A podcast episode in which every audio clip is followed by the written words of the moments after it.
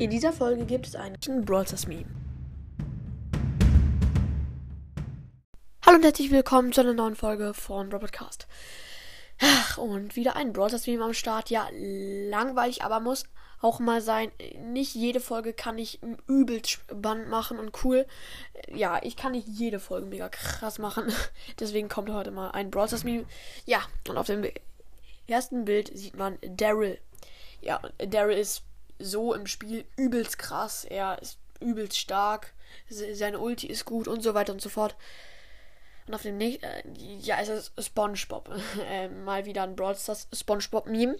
Ähm, ja, und auf dem nächsten Bild Daryls Voice, also Daryls Stimme. Und dann ist da SpongeBob, der äh, Daryl darstellen soll. So rund und sieht cringe aus. Ähm, ja, und die Stimme von Daryl ist cringe, muss ich sagen. Die Stimme ist einfach nur. Ja, wieso?